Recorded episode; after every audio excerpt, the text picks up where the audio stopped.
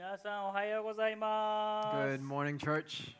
えー今からの時間は一緒に聖書を読んでいきたいと思います。We'll be studying the Word of God, the Bible, together during this time.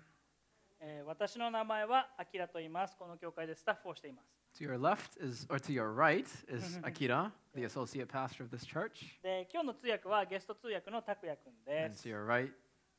to your left, is Taku, your guest uh, interpreter of today. Thanks for considering me a guest. シカゴに住んでた時に行っていた日本人教会で知り合いました。So we go way back. Uh, we used to go to the same Japanese church our, during our time in Chicago. で今この教会ではヨハネの福音書から一緒に学んでいます。We at Mustard Seed have been going through the Gospel of John. さて皆さんこちらの画像をまずご覧ください。Right, let's first take a look at these pictures. 知ってますこっちの人。You know these men? 左わかりますよね左織田信長です。Right, the man on the left is Nobunaga Oda, your famous feudal lord. 右わかります右 How about the man on the right? 右分かったらすごい右は明智光秀です right, on the yeah, on the right is Mitsuhide Akechi, who is Oda's subordinate. はい明智光秀は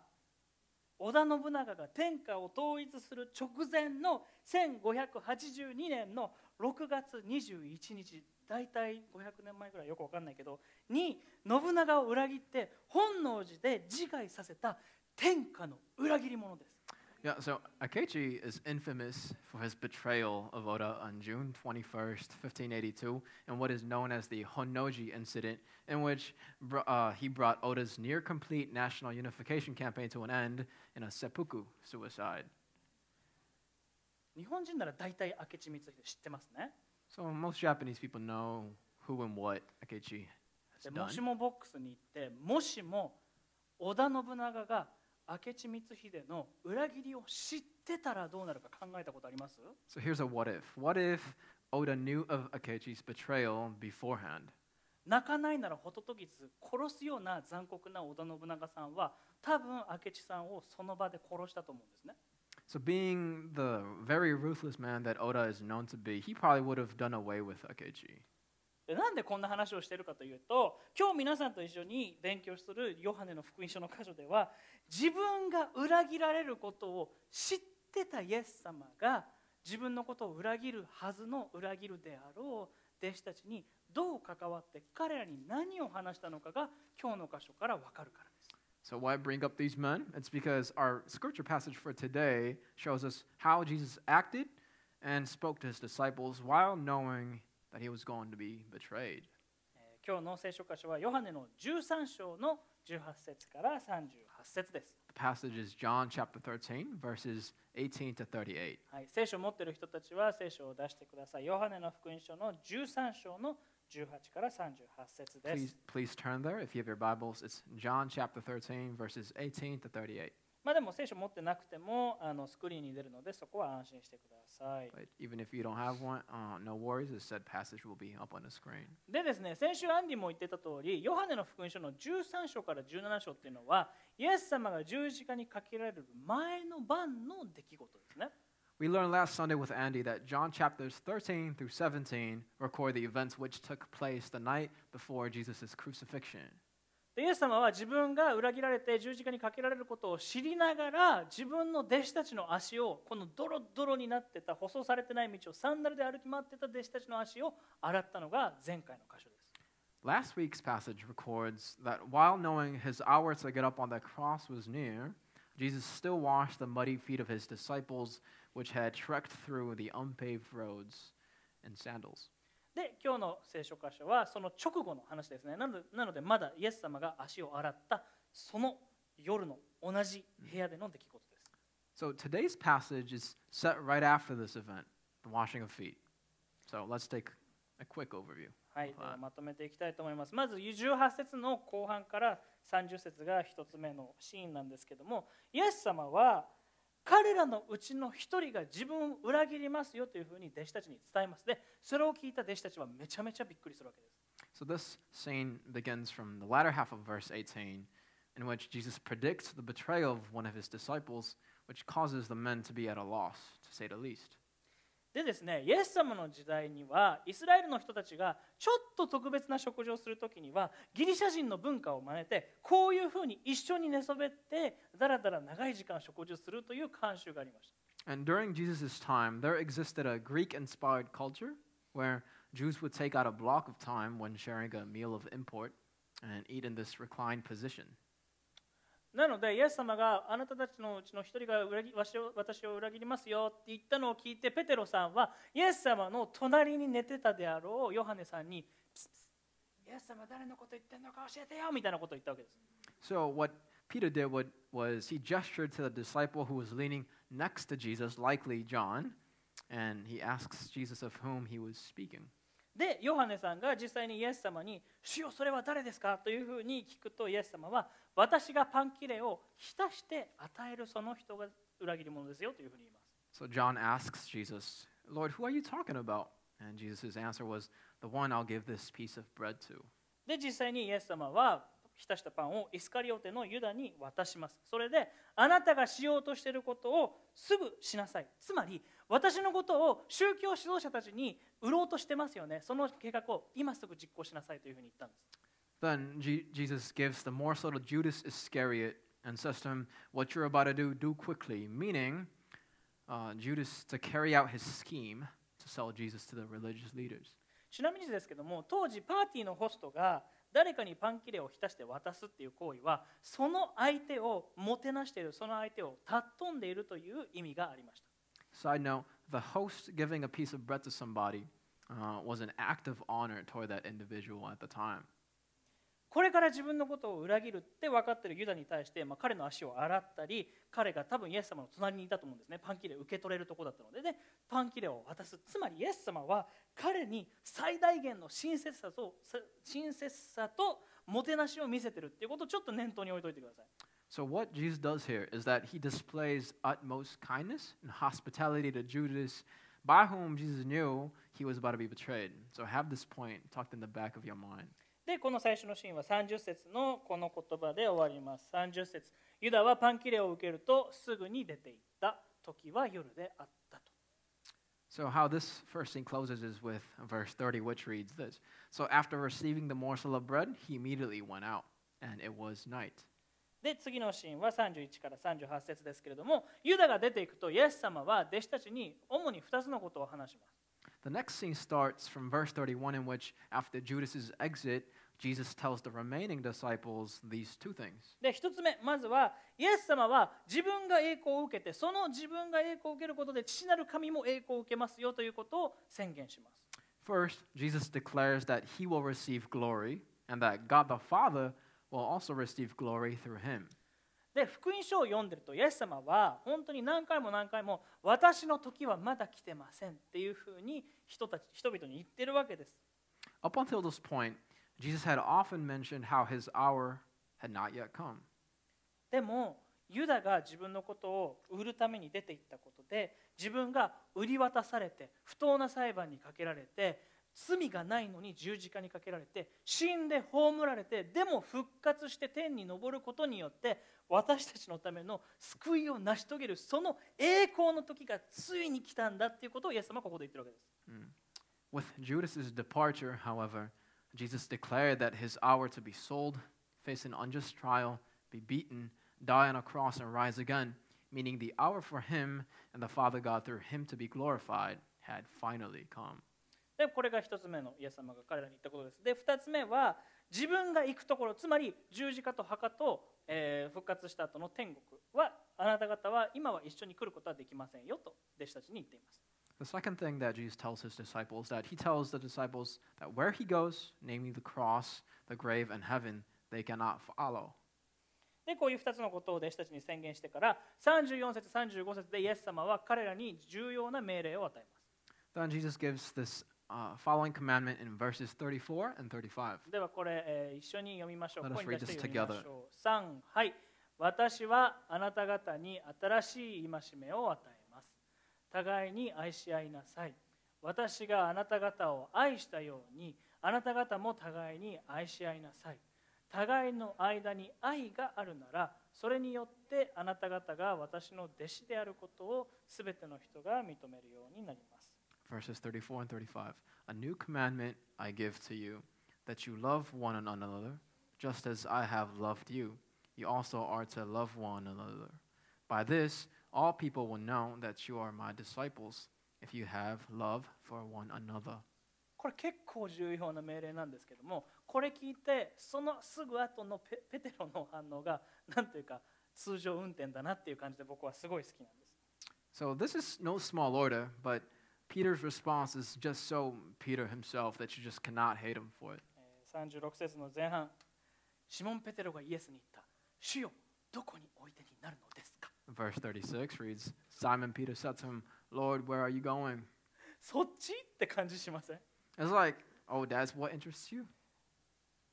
話聞いてたんかっていうね It's like, were you even listening to me past that part? まあでもそれに 対するイエス様の、えー反応も含めて最後まで36から、えー後半から最後まで読みましょ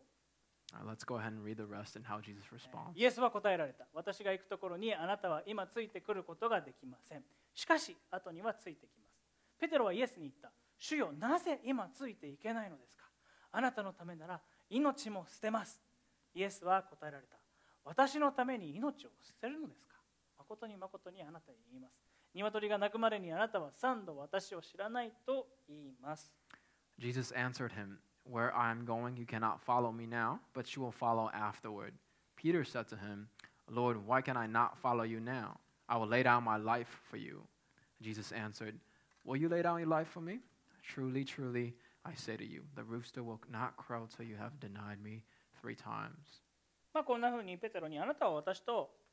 あなたの関与を否定するよというふうにペテロに、えー伝えて、えー13章が終わります。And just like that, chapter 13 closes with Jesus telling Peter how he will be denying his association with Jesus. はい、ここまでギュッと13章の後半まとめてきましたけども今日はこの箇所から特に3つ注目すべきところがあるなと思うのでその点を見ていきたいと思います。So that was a quick rundown of chapter 13, but I'd like for us to now uh, pay attention to three particular points from this passage. はい、では見ていきましょう。まず1つ目はユダが出て行ったのは夜だった件ですね。 All right, point one being the fact that it was night when Judas left. はい、30節にはさっきも読んだ通りユダはパン切れを受けるとすぐに出て行った時は夜であったと書いてあります And as we read, verse 30 reads So after receiving the morsel of bread, he immediately went out, and it was night. これ書 かなくていい詳細なんですけどヨハネさんはわざわざ夜だったよっていうふうに書いてます Although John the author didn't have to, he included the detail that it was night. でなんでかっていうとヨハネの福音書を読んでると光と闇の衝突のテーマが結構出てくるんですよ So, why? Here's a thought. The theme of light, darkness, and the collision between the two is introduced often in the Gospel of John. 例えばヨハネの一章、えーかいつまんで読みますけどこういうふうに書いてあります Chapter 1, for example. この方には命があった。この命は人の光であった。光は闇の中に輝いている。闇はこれに打ち勝たなかった。すべての人を照らすその誠の光が世に来ようとしていた。この方を受け入れた人々すなわちその名を信じた人々には神の子供となる特権をお与えになった。In him was life, and the life was the light of men. The light shines in the darkness, and the darkness has not yet has not overcome it. The true light, which gives light to everyone, was coming into the world. All who did receive him, who believed in his name, he gave the right to become children of God. またヨハネの8章でイエス様はご自身についてこう言っています Also in chapter 8, Jesus says this in regard to himself.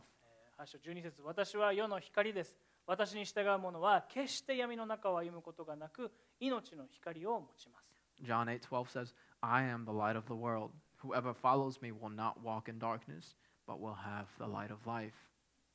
まあ、こんなふうにヨハネさんは光と闇の対象のテーマを作り出しているわけです。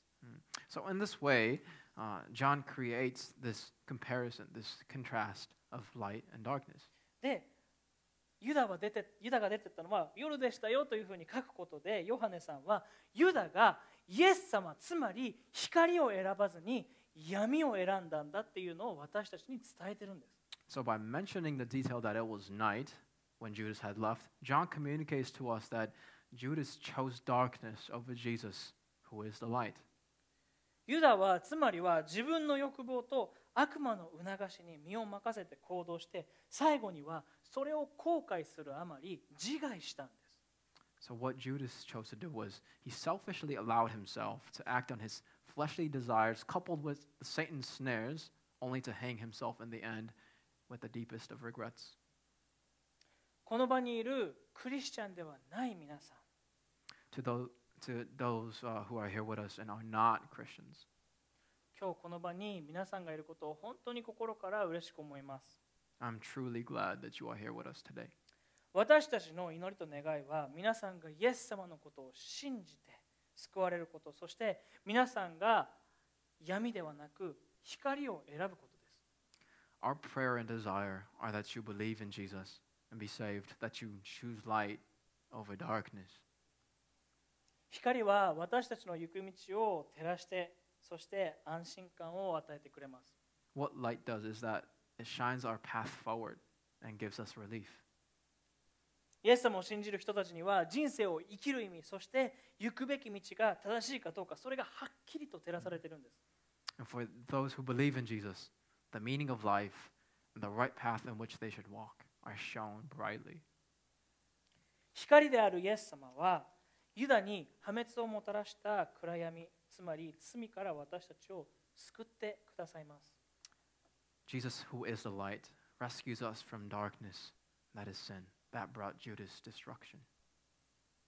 どうかイエス様を信じてください Please put your faith in Jesus. これもうちょっと詳しく知ってみたいなと思った方はファーストステップというキリスト教入門クラスありますのでスタッフとかまた礼拝終わった後に赤いネックストラップをつけて歩いている人に話しかけてみてください If you just thought, hey, I want to know more, mm, please consider joining First Steps, which is our five lesson introduction course on Christianity. まあ、とにかく今日の聖書箇所で注目すべきこと3つ目の3つの1つ目はユダが出てったのは夜だったという件ですね So, the first point of the three to which we paid attention from today's passage was the fact that it was night when Judas had left. で次に注目すべきことはそのイエス様の命令を挟む2つの予言です Now, let's shift our focus onto the second point, which is uh, Jesus' two predictions before and behind the commandment. イエス様はさっきも読んだ通り34、35節で私があなた方を愛したようにあなた方も互いに愛し合いなさいよと命令してますけどもこの命令の前後でイエス様はこういうことが起こりますよっていうことを2つ言ってます So, as we've read in verses 34 and 35, Jesus commands us that we love one another just as he has loved us. And what is, sandw what is sandwiching that commandment is a pair of predictions. でそのこうなりますよこの予言の1つ目はユダの裏切りですさっきも見ました The first prediction being Judas's betrayal. ユダは十二弟子というイエス様にかなり近い場所にいながら闇を選んでしまったんです。Although Judas was around Jesus very closely as one of the 12 disciples, he still chose darkness. 十二弟子っていうことはこれまでイエス様の交渉外3年間をほぼ毎日一緒に過ごして同じ釜の飯を食ってたくさんの思い出を共有してきたそういうような仲なんです。Being one of the 12 meant that he lived life together with Jesus almost every day for three years, even sharing meals and memories. そんな関係にあるユダにイエス様は現代で言えば2万円ぐらいの価値しかない銀貨30枚で宗教指導者に売り渡された。And even with that kind of a relationship, Jesus was sold by Judas to the religious leaders for a mere 30 pieces of silver, which would be worth 200 bucks or so today. 2万円じゃランドセル買えないですよ。 You can't even get yourself a school backpack. こんなひどい話あるかっていうぐらいの裏切りですね。 And it's pretty har- hard to outdo a betrayal this low. それが一つ目の予言です。で、その後に.命令があって、二つ目の予言があるんですけど、それはペテロがご自身との関与を否定するという予言です。The second prediction, which follows Jesus' commandment to love, is Peter's denial of his association with Jesus. ペテロも十二でしたでしたけども、十二弟子の中でも特にイエス様と近い関係にあった三人のうちの一人、それがペテロさん。Not only was Peter one of Jesus' dozen disciples, he was also one of Jesus' closest three disciples. えーその3人はペテロさんとヤコブさんとヨハネさんなんですけれどももうこの3人はこの地上においてイエス様の親友だったと言って過言ではないと思うんですね And you could even say that those three, Peter, John, and Jacob, were Jesus' closest friends. それに加えてさっきも読んだようにペテロはあなたのためなら命も捨てますみたいなことを豪語してるわけです。And on top of that, Peter talked a pretty big game, as we read earlier, boasting he will lay down his life for Jesus. でも18章を読むと分かるんですけどもイエス様が言った通りペテロは自分の保身のためにイエス様との関与を否定します3回やっぱりイエス様のことを知らないと言ってしまいます But chapter thir- uh, 18 tells us that as Jesus foretold, Peter thrice denies Jesus for his own sake. つまりイエス様は3年間寝食を共した共にした友人に売り飛ば売り飛ばされてしまい自分のために命も捨てると豪語していた親友には見捨てられてしまったわけです So here's the deal Jesus was sold by our friend with whom he spent three years of his life together and was left in the lurch by his closest friend who had even sworn to lay down his life. 皆さんの中には大切な誰かに裏切られたもしくは見捨てられた傷つけられたそういう経験がある方が結構いると思うんです Perhaps some of us are here today who've experienced betrayal, hurt, or abandonment by a loved one. もしかしたらたった今その傷が癒されるのを待ってる方とか悲しみと痛みの中でもう身動きが取れなくなってしまっているという人もいるかもしれません Maybe there are some of us who are just waiting for that scar to heal al- already, or those who feel cornered in amid sorrow and pain. 誰にもこの痛みは分からない誰にもこの辛さは理解できないと思ってるそういう人もいるかもしれません Or you might be thinking, who could possibly, who could possibly understand my pain and struggle?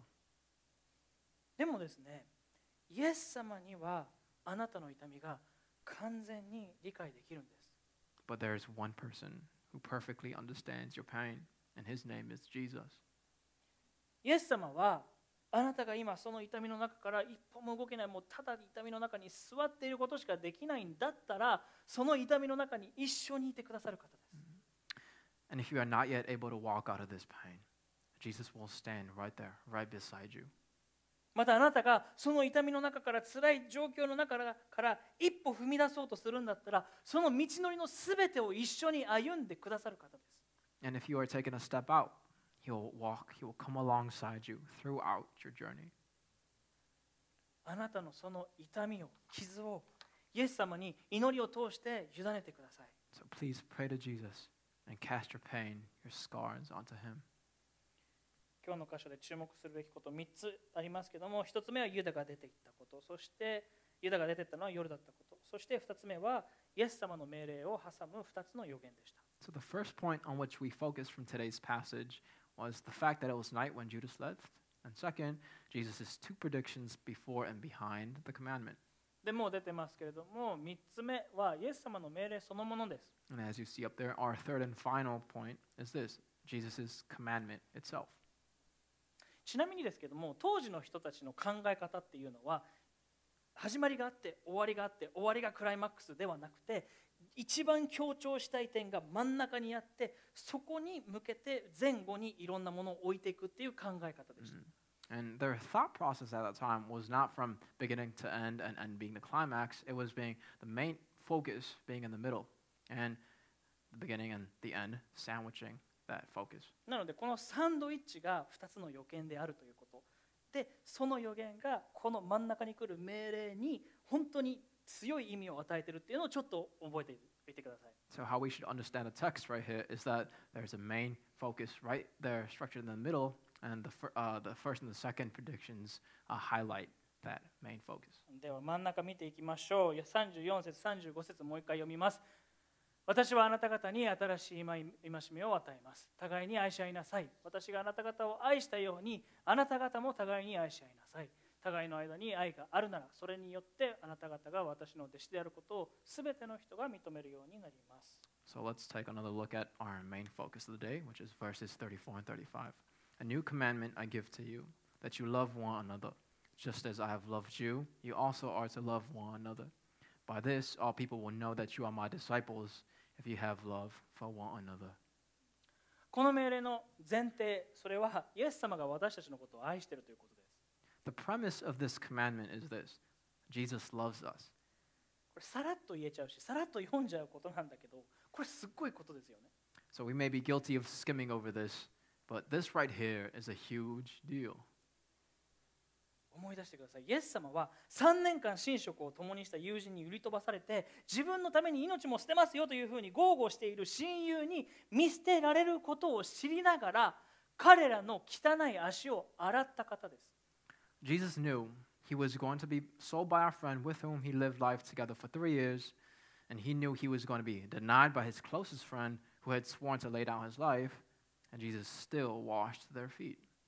彼らの足を洗っただけじゃないですそれだけではなく彼らの罪の身代わりとして十字架で自分の命を差し出したんです Not only that, but he also chose to die on a cross in their place for their sins. そうですイエス様は自分の命を進んで差し出しています So what Jesus did is that he willingly gave his own life. 普通だったら誰かが自分のことを裏切るって分かってたらそれを阻止するんですよ So if you know beforehand that you are about to be betrayed, then the normal thing that you would do is trying to stop that from happening. イエス様は織田信長ではないのでイエス様は自分が死ぬ自分が裏切られるのを知ってて命を差し出してる But Jesus is no Nobunaga Oda, so that he saved us through his death and resurrection. He didn't prevent the betrayal. 十字架と死と復活を通して私たちを救うためです And that was his very focus, his purpose, to save us from our sin. イエス様の愛は生半可なものじゃないし私たちもさらっとなんかイエス様愛してるよみたいな言えちゃうようなことでもないと思うんです So surely Jesus' love is not half hearted, and so our response to it shouldn't be half hearted either. またイエス様のことをペテロとユダが裏切ってますけどこれ他人事じゃないですなんでかっていうと私もあなたもペテロでありユダだからです The betrayals committed by Peter and Judah are not to be shrugged off, brushed off as somebody else's business, as, because as we too are Peter and Judah. 今までの人生を通して私たちは何度も何度も罪を犯してきていますねでその瞬間その全てに私たちはイエス様のことを裏切ってイエス様のことを知らないと言ってきてるんです It's because we've all committed countless sins throughout our lives, and in each instance, we betrayed, denied, and rejected Jesus, just like Peter and Judah. イエス様のことを裏切り続けて否定し続けてきているそんな私たちを私たちがそうやって裏切って否定することを知っていてイエス様はそんな私たちの罪のためにも十字架にかかってくださったんです And still, for us, for whom, uh, for us who continuously, incessantly, day after day committed sins against him, Jesus still got on the cross in our place for your sins and mine. イエス様はあなたのことを愛しています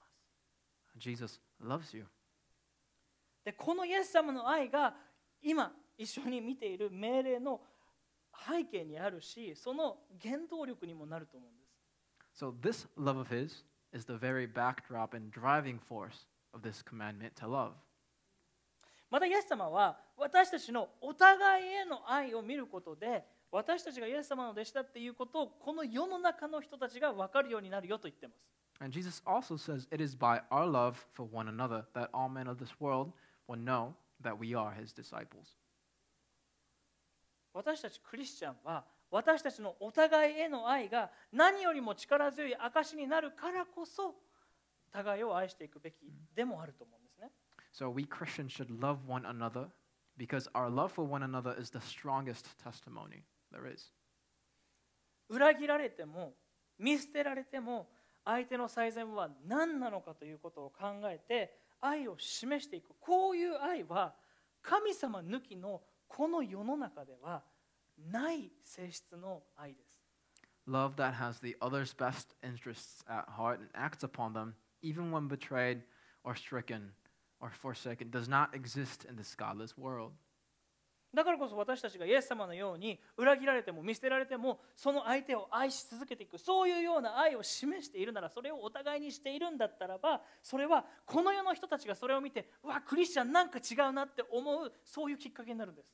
So that's why our loving of one another, just as He has loved us, is a window of opportunity for those people to realize that something is different with Christians. でこのような愛を私も知りたいこのような愛を私も経験したいと思った人たちがイエス様を信じて救われるそのきっかけになるんですよ And the Lord uses that window to lead them to the salvation of those who desire to know and experience to love.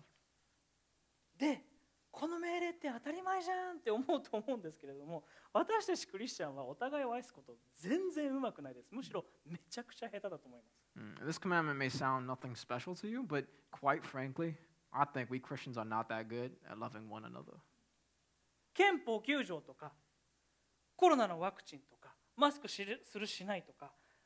銃規アメリカでの銃規制とか中絶賛成反対とか政治的な立場の違いでいがみ合ってるクリスチャンの姿全世界に流れてます From the peace clause of Japanese Constitution, aka uh, Article 9, COVID vaccine, to U.S. gun cor- control, to Roe v. Wade, abortion laws. The whole world's been seeing how belligerent and hostile Christians are with each other over political issues. クリスチャンは相手と自分の政治的な見解が違っていてもイエス様が愛したように相手の最善を思って愛し合うべきだと思うんです But Christians ought to have the best interests of others at heart and act upon them, loving one another just as Jesus has loved us, even if our political views may differ. 政治的面だけじゃないです神学的にもそうです例えば精霊って何なのか誰なのかどんな働きがあるのか世の終わりはどんな感じなのか洗礼って何なのかいつ受けるのか誰が受けるのか教会って何なのか教会の礼拝は何のためにあるのか教会のリーダーは誰がなるのかそういうようないろいろなその他にもいっぱいある神学的な見解の違いでそれをいがみ合ってるクリスチャンの姿結構世の中に知らされてます。Not only do political issues expose Christians' uh, sad judgmentalism for the world to see, but also theological issues, um, which include or uh, but not limited to definitely how should we understand the Holy Spirit? How does He function? Uh, the end times, when is the Lord coming back? Baptism, what is the appropriate mode of baptism? Church polity, how should we should do church, etc. もちろん救いに関することとか神様がどういうお方なのか三位一体とか絶対に譲ってはいけない教理はありますよ Now, don't hear what I'm not saying. I'm saying uh, there certainly are non negotiable doctrines such as salvation, the nature of the Lord God, and more. でもクリスチャンは相手の神学的な立場とか信念が自分とは違ってもイエス様が愛してくださったその同じ愛で裏切られても見捨てられても失望しても愛し合っていくべきだと思うんです But Christians ought to love one another just as Jesus has loved us, even if we take different theological positions and are uh, let down from, uh, by others uh, because of those differences. で一般的ななんか ちょっと自分から遠いところにいるクリスチャンを愛しましょうっていうだけじゃなくてもうちょっと近いところですね家族とか同じ教会のメンバーとか友人など普段から関わり合ってる人との関係の中でもこういうようなイエス様の愛を示していくべきだとも思います And let us also love our family, our church family, our friends, and basically the people we do life together with the love of Jesus. 仲いい人とか関係が近い人とあののことを愛することって簡単だなってちょっと思うかもしれないんですけども私たちが一番傷つくのって近しい人との関係の中ですよね You might think loving those who are close to us or close to you is easy, but I think we often get hurt the most and hurt the most within close relationships. 傷つけられても裏切られても失望してもそれでも愛したこの私の愛でお互いを愛しなさいよとイエス様は私たちに命じておられます So, what Jesus is teaching us is this love with my love, a love that loves through those stricken, betrayed, and hurt. いやちょっとそれは難しいですねって思った皆さんそう思うのはもっともです If you just thought, nope, you're asking for too much, Akira, I get where you're coming from. I do ask for too much, but it's coming from Jesus ね。うんえー第一あ、えー sorry ヨハネの4章19節を読みましょう。 All right, let's read 1 John 4:19.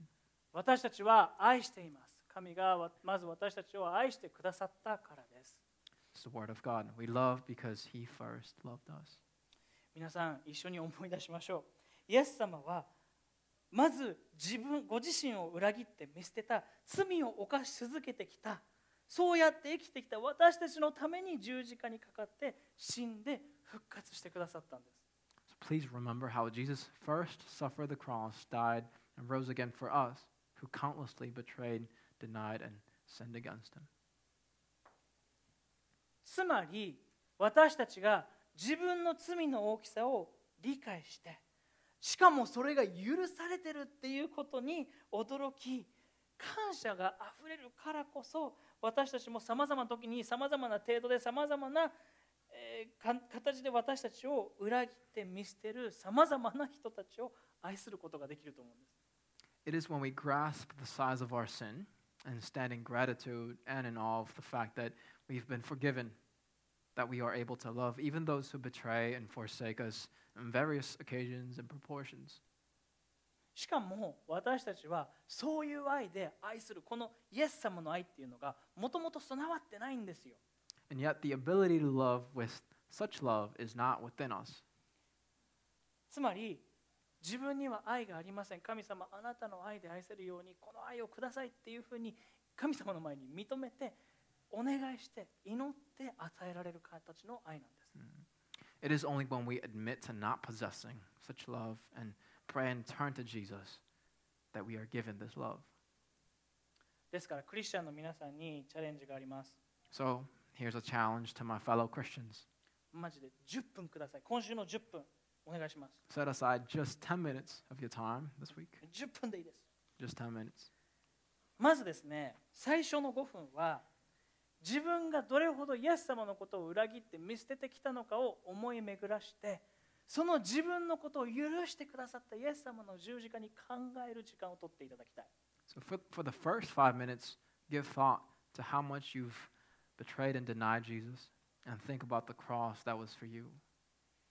これわあ自分って罪人だダメな人間だっていうふうに下がるための時間ではなくてこんなダメな自分のためにも十字架にかかって死んで復活してくださったなんて素晴らしい恵みなんだと神様を礼拝するための5分間です。So, these five minutes shouldn't be a time of pity party yourself and bring yourself, uh, bring, bringing yourself so low that you cannot worship the Lord, but the uh, exact opposite. It's to um, come before the Lord uh, in gratitude and thanksgiving for Him saving you. そう最初の5分間は礼拝のために使いその後の5分間はイエス様に祈ってみましょう私が愛するべき人は誰ですかとイエス様の前に静まって聞いてで最低でも一人の名前を挙げて具体的にどうその人のことを愛することができるのかその人にどう具体的に愛を示すことができるのか考えてみましょう So, the first five minutes is to worship the Lord. And the second five minutes is that you pray and ask Jesus, Whom should I be loving? Name one person and take five minutes to think how you could show love to him or her in specific ways. 最低10分ください So, just 10 minutes is all I ask. もちろん2時間やってもいいですけども It could go for two hours, でも、まあ、10分ください but at least 10 is all I ask. 私たちが愛することができるのは まずイエス様が私たちを愛してくださったからです The very reason why we can even love, show love, is because he first loved us. それではお祈りしましょう Let's pray. イエス様あなたの愛をありがとうございます Lord Jesus, we thank you for your love. 私たちは今まであなたを裏切って生きてきています So, we've been living our lives betraying you day after day, Lord. けれどもイエス様あなたは私たちがまだ罪人であった時に私たちのことを愛してくださいました But while we were yet sinners, you loved us. You suffered the cross, died in our place. You were buried and you rose again. 私たちの罪のために私たちのために十字架にかかって死んで葬られ復活してくださいましたこのあなたの愛をもっと理解できるように助けてください So, Lord, help us to understand and know your love more. そしてこのあなたの愛を通してお互いを愛することができるようにも助けてください Also, help us to love one another with your love.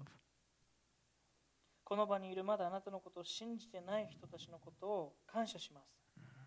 We pray and thank you for uh, each person that you've sent who has not yet believed in you.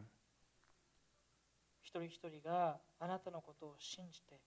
闇ではなく光を選ぶことができますように May each person put his faith in you and choose not darkness, but light. そして自分の罪を理解しそれを許されていることを喜びその愛を持ってまた周りの人を愛することができるようにしてください May they understand the seriousness of their sin, the glorious truth that you have forgiven them through your cross. And may they come to saving faith.